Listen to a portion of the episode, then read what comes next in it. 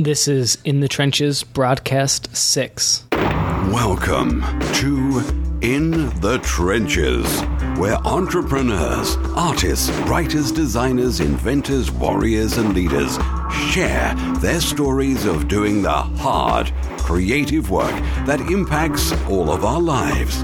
Let the journey inspire you to do something worthwhile, build something bold, and create your life's work.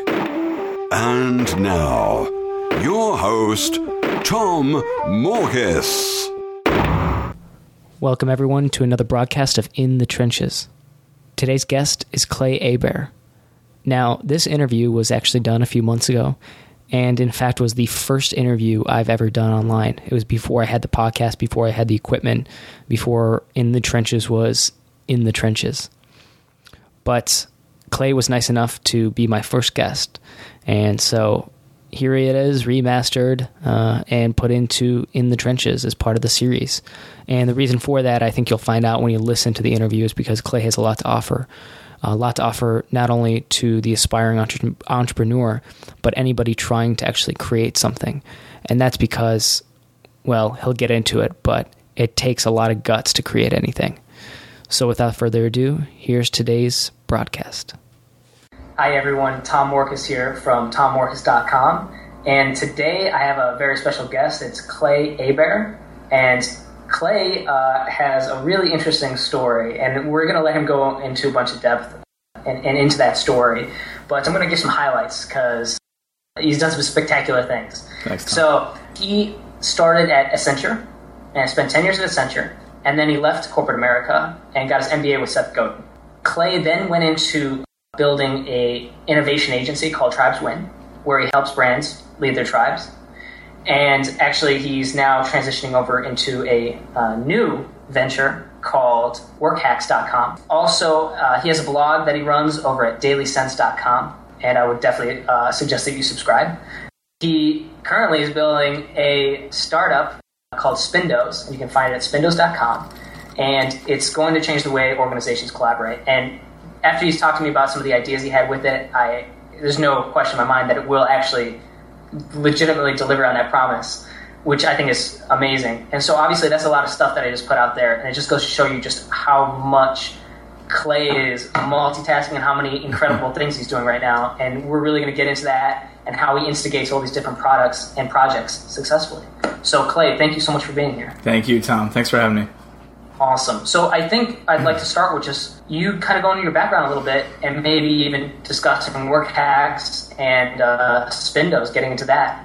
Yeah, absolutely. So uh, from 1999 to 2009, I, I, did big corporate consulting at Accenture. Um, first seven or so years were project imp- implementation stuff, working with clients. Um, and then the last three or four years, um, more on the marketing side, more on sales and biz dev, kind of leading our, our healthcare part of our healthcare practice with that. Um, it was great. It was it was uh, as most people uh, know or have heard. You know, management consulting is often long hours and hard work, but you're in the trenches with really good, smart, hardworking people. Um, the part of it that didn't really work for me was I was big into creativity and innovation and um, back in 2003, I was flying through the O'Hare airport and saw this strange looking purple book, sort of the color of your shirt there, um, on the airport bookshelf. Needed another book to read for my leg of my flight. It was it was Purple Cow by Seth Godin, and it was definitely the first business marketing book that, that climbed into my head and changed the way I thought, or really resonated with the way that I thought about business. So mm-hmm. from 2003 to 2008, I was trying to get some of those things implemented inside of Accenture but um, they're you know the largest consulting firm in the world. A quarter million people work there. Um, it's not impossible to be sort of an entrepreneur, change maker, linchpin, purple cow inside of Accenture, but that was the battle that I was fighting, and, um, and and, I wasn't able to. I was able to get a few things done there, but not a lot. So um, at the time, I was living in San Diego. I'd managed to uh, live out there and work somewhat remotely for Accenture. Um, and Seth blogged about an opportunity to study with him, and the title of it was um, "If you could change your life, would you?" And here I was, you know, immersed in his stuff. had had been reading it for five years. Things like Cluetrain Manifesto and just the the sort of early um, inklings of, of all this social networking stuff. You know, Facebook Yeah. was just starting to get popular. Um, I remember logging on, you know, creating a, a Twitter account early on in 2008 um, and figuring that out. And I could see that this stuff was going to change everything. I didn't know exactly how, but I was pretty sure that Accenture wasn't exactly going to be at the cutting edge of it all. So the blog post from Seth was um, absolute perfect timing. It was exactly the. I, knew I wanted to leave Accenture, but I had this comfortable salary and this kind of comfortable life, even though the work wasn't perfect for me at the time. Um, and uh, and a lot of friends there, you know, a lot of a lot of people I'd worked with a long time. But the Seth program was a perfect exit to leave. So January 2009, flew- excuse me. Uh, I, I applied to that, got got lucky, and got in with with eight other amazing people, um, and packed up my stuff in storage in San Diego and flew across the country, and uh, studied six months with with Seth. I mean, sitting around a conference table with him with you know nine people uh, for six months was really really changed my life. That's awesome. A great story, and especially the part about uh, making the, the jump from Accenture uh, into uh, creating your own organization, creating your own business. I, I feel like there's definitely a lot of fear that's associated with that, and a lot of obstacles that you have to overcome to do something like that. To go from something that has a steady paycheck to something that is completely uncertain and potentially littered with failure points and fracture points and just breaking points and quitting points. But you did it. And so what I want to know is, you know, what were your biggest fears and your biggest obstacles that you have to overcome to start Tribes Win and then and then to get into uh, work hacks as well. I, I think that would be interesting to talk about both those a little bit. Yeah, definitely. I mean, it was a pretty clear point of fear when I wrapped up the Seth Godin program. I, I hadn't quit Accenture. I had taken a six months leave of absence during the program, um, and I wasn't sure if I was going to go back or not. I had, I sort of had small dreams of maybe, maybe the program will help me implement some of these things inside of Accenture. Um, so when I was done with the Seth Godin program, uh, Samba we called it in 2009, I had this point in time where I had to decide between two choices. One was go back to Accenture, make a solid six figure salary, um, you know, back to back to the life I had, Right. health insurance, comfortable job, move back to San Diego, that kind of thing. Or option B was start from scratch, zero clients, zero revenue, zero health insurance, you know, really truly starting out on my own. And that was a really, really tough decision. Um, but I took the latter. I, the, the safety net that I had was, you know, people kind of look at a lot of this entrepreneurship stuff as, as like jumping off a building and hopeful, hoping the, the parachute opens. And I think that's the wrong way to look at it for two reasons. Yeah. Um, I was certainly had that had that fear, but what really helped me make that choice was um, the realization that if everything crashed and burned and I went six months and couldn't sign a single client, um, you know, couldn't I go back and get the job at Accenture or Deloitte or IBM or somewhere else? And the answer was, of course. You know, there's my career at Accenture was good enough that I could have gone and gotten a job like that anytime I wanted. So it wasn't really as risky as it seemed at the time with this kind of A B binary choice. It was A is going to be there, so why not take a swing at B? Um, and so now when I talk to startups and I coach entrepreneurs, um, I teach them that you know, in in some cases they don't have to quit their day job. They can build up the the thing on the side. There's a there's a great book by Hugh MacLeod, and it's a it's a bunch of small sort of blog posts. But one of them is don't quit your day job, and I really I really believe in that. That with the tools that we have available to us and the ability, you can do it nights and weekends, right? Gary Vaynerchuk talks about it and crush it. Um. You know, 9 p.m. to midnight, three hours, you know, three hours a night, a few days a week, and you can build this thing up so that instead of jumping off a building, it's like stepping off a curb, and it's much safer and it's a much, much more safe future. So, um, it was it was scary, but within a few weeks, I'd signed my first client. It was a woman that I had worked with before. Um, it was it was kind of strange, actually. It was a woman that I'd worked with through Craigslist years ago, doing some helping her with Excel, um, just through a random gig on on Craigslist. And she had had heard about the program and asked what I was doing, and I told her I was helping companies with marketing she was with uh, Altec Lansing at the time. Uh, they make headphones and, and computer speakers and boom boxes and things like that. So that was my first social media client. And from there, I started working with Sebastian Junger, the author of The Perfect Storm.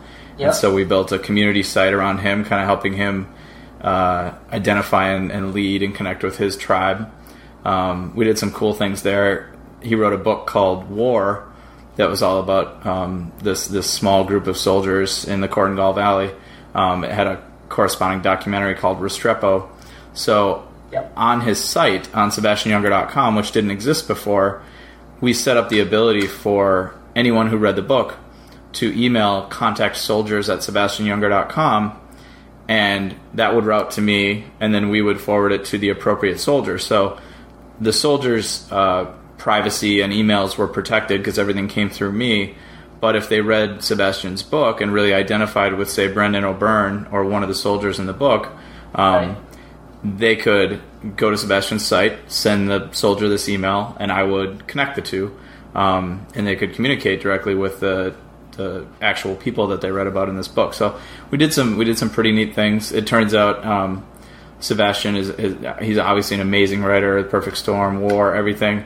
But some people are just you know Twitter is not the right medium for them, and that's kind of the way it turned out with Sebastian. But um, have done some really cool things, and, and the the clients keep getting bigger and bigger. Um, and now what we found is um, we sort of transitioned from Tribes Win, and now I work with my girlfriend. We have a this company called WorkHacks that you mentioned. Um, Right. We still do a little bit of, of uh, marketing consulting and social media consulting, but we have zero desire to build a big agency around that.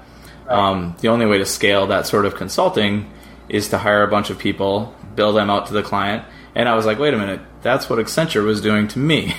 um, and it's just not the kind of business that we wanted to build. We could, Yeah. with our background, she's got a, a deep background in marketing and social media as well. And with our background and connections, we could pretty easily build a 10 or 15 person agency, but it's the, the last kind of business that we want to build. So um, that's why we're transitioning to to work hacks and and and I'm building Spindos.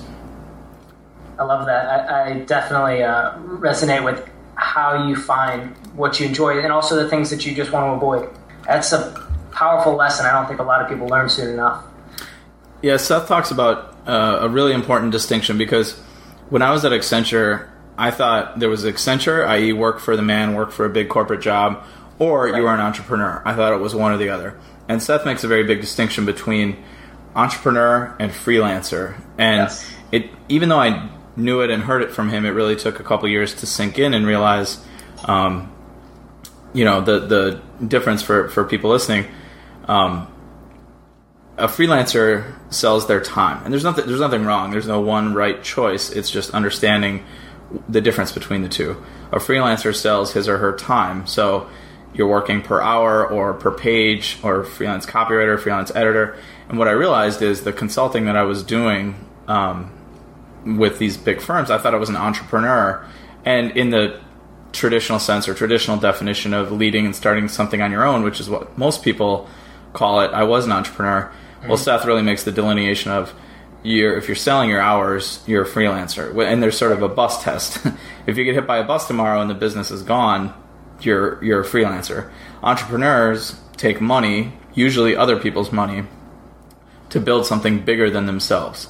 So Jack Dorsey at Twitter and Square is an entrepreneur. You know, if Jack Dorsey decides to, you know, go on his yacht for a month or God forbid gets hit by a bus or anything, Twitter and Square will continue to go on, right? Apple is achieving record profits long after Steve Jobs is gone because he built this amazing, you know, ultimate entrepreneur, built this amazing company with this culture of innovation. So, um, what I what I've decided is I really I, I want to be an entrepreneur more than I want to be a freelancer at this point.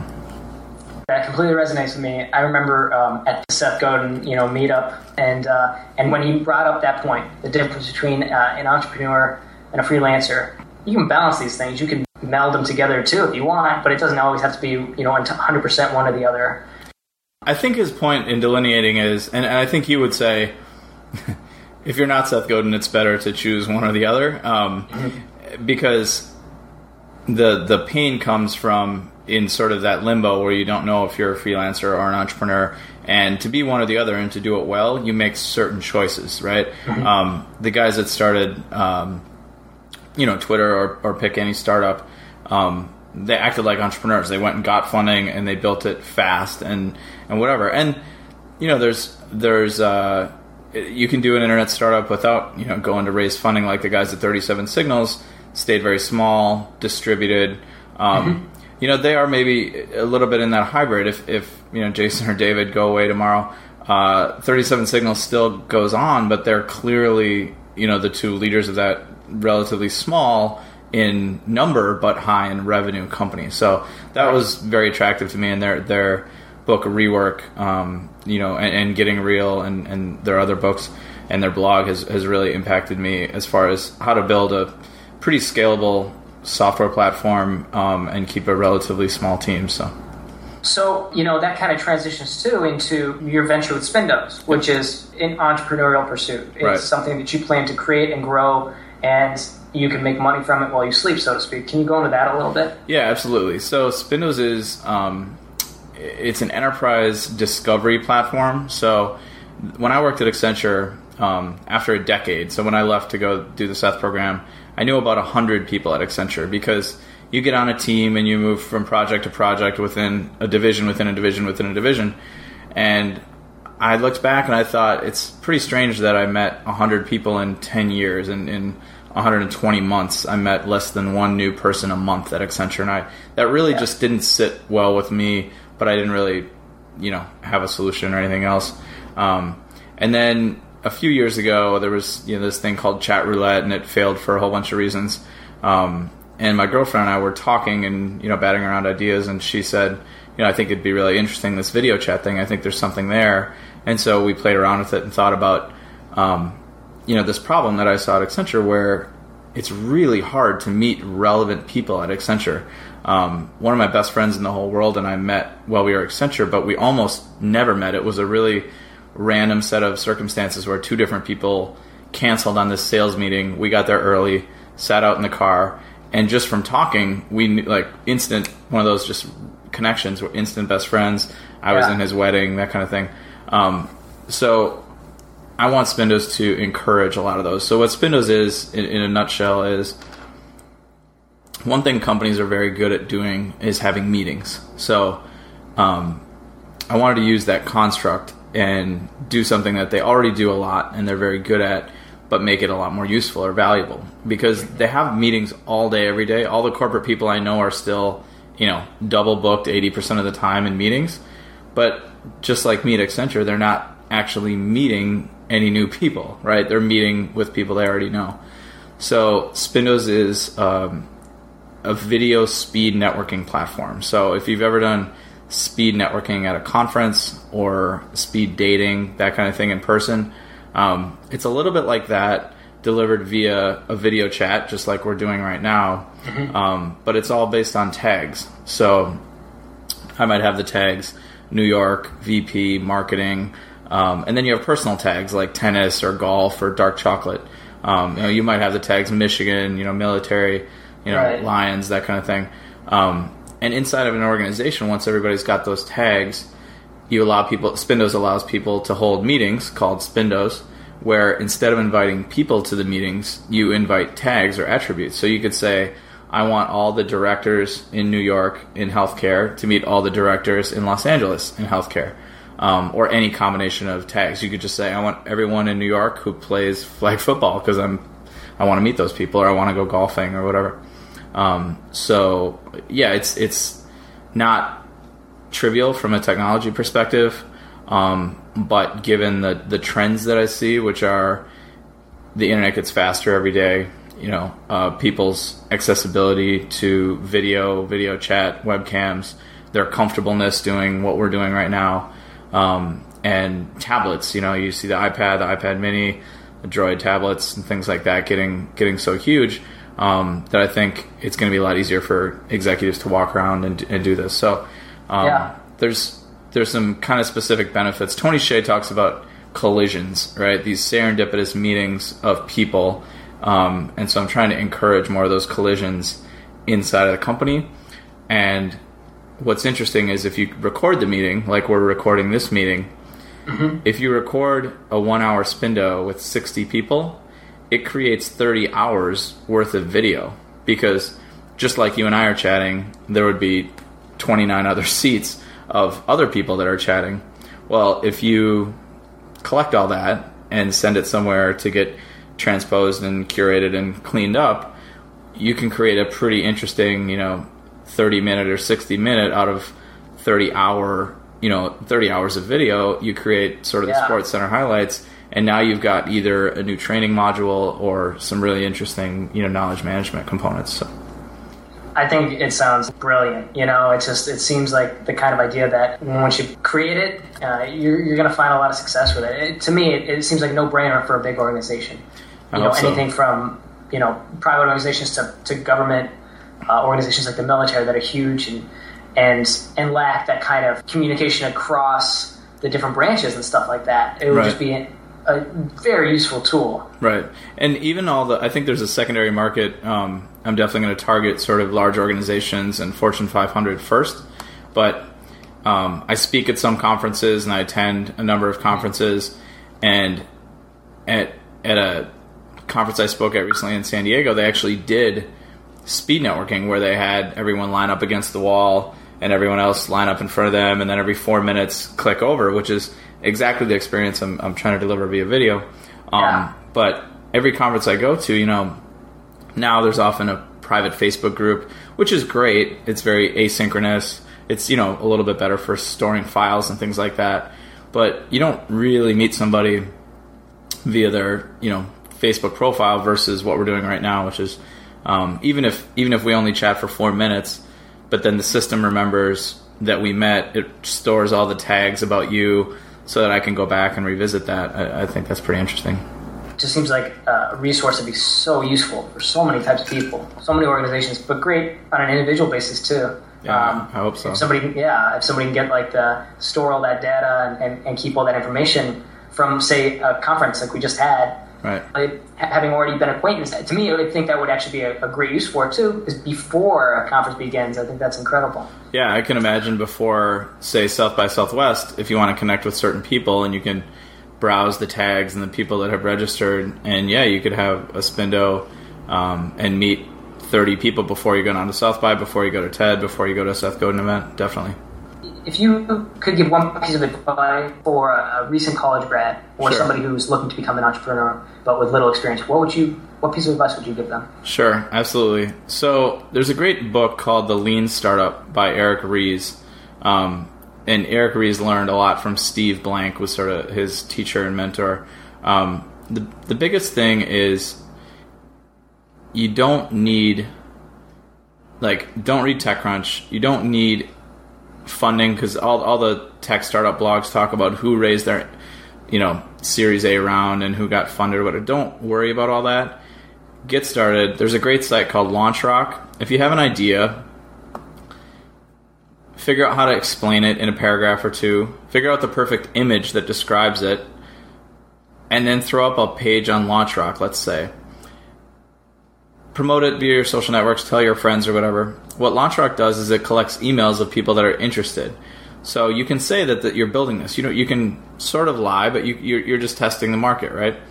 Um, you want to create something interesting and unique that, that nobody else is doing. You know, I wouldn't create, you know, Pinterest for mermaids or these little slices of existing, you know, this for that sort of thing. Right. Um, but things like LaunchRock or just, just putting on a blog and seeing if people resonate with the idea is a great way to to test your idea with literally no, you know, n- no investment except for a few hours of time. And if you promote it and only your girlfriend and your mom sign up, you probably don't have a business unless you're going to make your money from your girlfriend and your mom. But if it spreads and people love the idea and you get a thousand, fifteen hundred signups, then you probably have something and you should pursue it. So I guess I'm talking about people with ideas, you know, and they don't know where they should start. Don't start by learning how to code. Learn how to code if you want to learn how to code. That's great. There's a million resources out there. But the, the what the lean startup and all the teachings around it um, does is teaches you how to get out of the building. They say talk to actual customers, figure out if people want what they're building. I hear, I work with startups, and I hear so many startup ideas all the time. 80 percent of them are just, I I think, insane. But you know, who knows? Prove me wrong. There's been plenty of startups that I thought would be insane that that worked out well. Right. So I basically say, I don't know, unless it's unless I think it's a terrible idea. I say, okay, go go talk to your customers. Um, there's a great sort of uh, saying I like, which is define the statement that if it's true, you have a business, and if it's not true, you don't have a business. So, are you familiar with Skillshare.com? Does that name ring a bell at all? I am familiar with that. Okay, so Skillshare, they had a few different ideas before Skillshare and tried out a few different things. Um, but then they thought about, you know, the, the core idea of Skillshare. They did what I recommend everybody do, which is figure out the statement that if it's true, you have a business, and if it's not true, you don't. So for Skillshare, that was will people pay for classes taught by their peers? Because if they prove that that's true, the rest of it is sort of details and where they put the logo on the website and everything else, right? Right. It, in the lean startup, they sort of call it customer market fit, um, Yeah. or product market fit. So they, for almost no money, put up a simple WordPress landing page, hooked the buy now buttons to Eventbrite. They didn't even have the backend; they used somebody else's backend, which is a perfectly excellent lean startup strategy, which is if Yeah. somebody else has the ticketing thing, we don't have to build that yet. We just need to prove people will pay for classes taught by their peers. So they were their peers. They thought of three classes they could teach. They put up the WordPress page and sold out. They sold out all the classes. So for almost no money and a few hours of time, they were able to validate that they had at least a decent business. Now you got to continue to value, validate and continue to peel the onion and talk to customers and keep going. But if they put up those three classes and zero people signed up, maybe they needed to tweak their marketing copy. Maybe they needed to try different marketing distribution channels. But maybe people just wouldn't pay for classes taught by their peers. So Right. they validated that. And there's there's tools online like the Lean Launch Lab and uh, the Lean Canvas and things like that where um, one one thing I would recommend they don't do is create the traditional 20, 30, 40 page business plan in PowerPoint that every business school professor will probably tell you to do and Right. your you know mom's uncle or whatever your uncle will tell you to do leancanvas.com leanlaunchlab.com will allow you to create a really interesting dynamic one page online business plan with a bunch of these hypotheses so skillshare could have filled all this out and one of their hypotheses could have been people will pay for these kinds of you know classes taught by their peers and, and they validated that for very little money so they could move to the next step. So um, i think that's uh, a really think it, it's hard because you have to start thinking this way and it, it takes a little while. But Right. all of the tools and all of the resources are available for free online. Um, on steve blank's website there's a great list of um, startup tools. That's kind of like the laundry list of everything. It includes launchrock it includes all these different things. And a lot of them are around testing and validating and positioning so we can we can link to that in the show notes but there's Yes. a really really robust list of tools. Um, but basically don't start by building would be my recommendation. Start by validating. Get a clipboard Yes. and a legal pad and get out of the building and go talk to people and figure out how can you validate you got to come up with your idea and then you got to back up one step and say how can i prove this how can i prove this is true how can i prove people want this I love that. I, I love that attitude and, and that uh, that methodology Mm-hmm. for creating something. It takes away so much of the uh, ambiguousness of it and the, the danger and uncertainty of it because Yeah. you can test with very little, if any, money Right, involved. right. Very little risk Yeah. and a lot of reward. Absolutely. Yeah, the reward is just as big, and what it does is it completely minimizes the risk. And um, it's not like opening a restaurant where on day one you're in for half a million or two hundred thousand, and your ravioli better be good. Um, you can you can test out with with uh, you know using online using these online tools. You can get offline, talk to customers, figure out if people would want this, um, and if you know if they if based on their feedback they want something that's close but not quite that, you can do what they call a pivot, which is still the main big kind of audacious goal of whatever, but executing it in a different way. Maybe you execute it by building a tribe or building an email list or maybe the, a, a different technology to reach it. I like that. That's awesome. How do you maintain focus to bring these ideas to life? Yeah, well, I would say one of the reasons that some of them are not as far to life as I would like them is because I juggle too many things, and I would I would uh, not recommend that, and I need to get better myself at, at focusing. Um, uh, Seth talks a lot about this in the dip of quitting things to focus on on the one thing, being the best in the world at that thing. Um, you know, the flip side is we're still doing the consulting to pay the bills and pay for the apartment and buy food and things like that. So it's not this. Uh, I, I'd rather do that than you know have to take angel funding.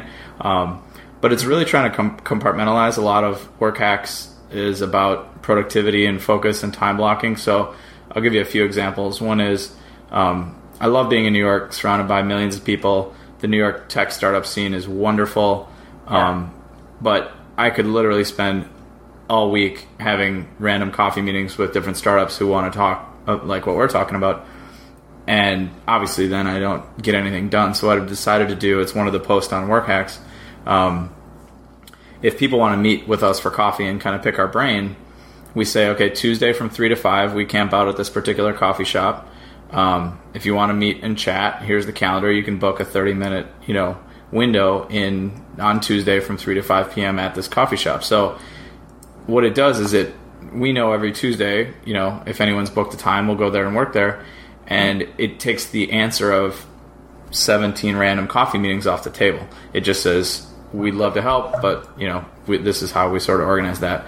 So that concept of time blocking and even day blocking. There are days that I only work on Spindos or days that I only work on work hacks, for instance. So um, that really helps with focus, I think. I can't wait to implement some of those tools in my own life. Right now, it's kind of the uh, 20 hour day. And that's, yeah, I'll work on it. That's hard. I mean, it's it's a lot of this brain stuff that we've been reading about. It's it's pretty hard to to maintain that at 20 hours a day. And I know you know you're, you're doing a lot of different things as well, but um, it's it, it's hard to sustain that for a time. It's one thing to if you have a big software launch or something like that to pull some all nighters and pull some long things, Sure. but it's it's not sustainable. Steve Blank actually talks a lot about that too in some of his courses. He says, you know, you got to get your sleep, got to get your rest, so that you can you can ship, as you say.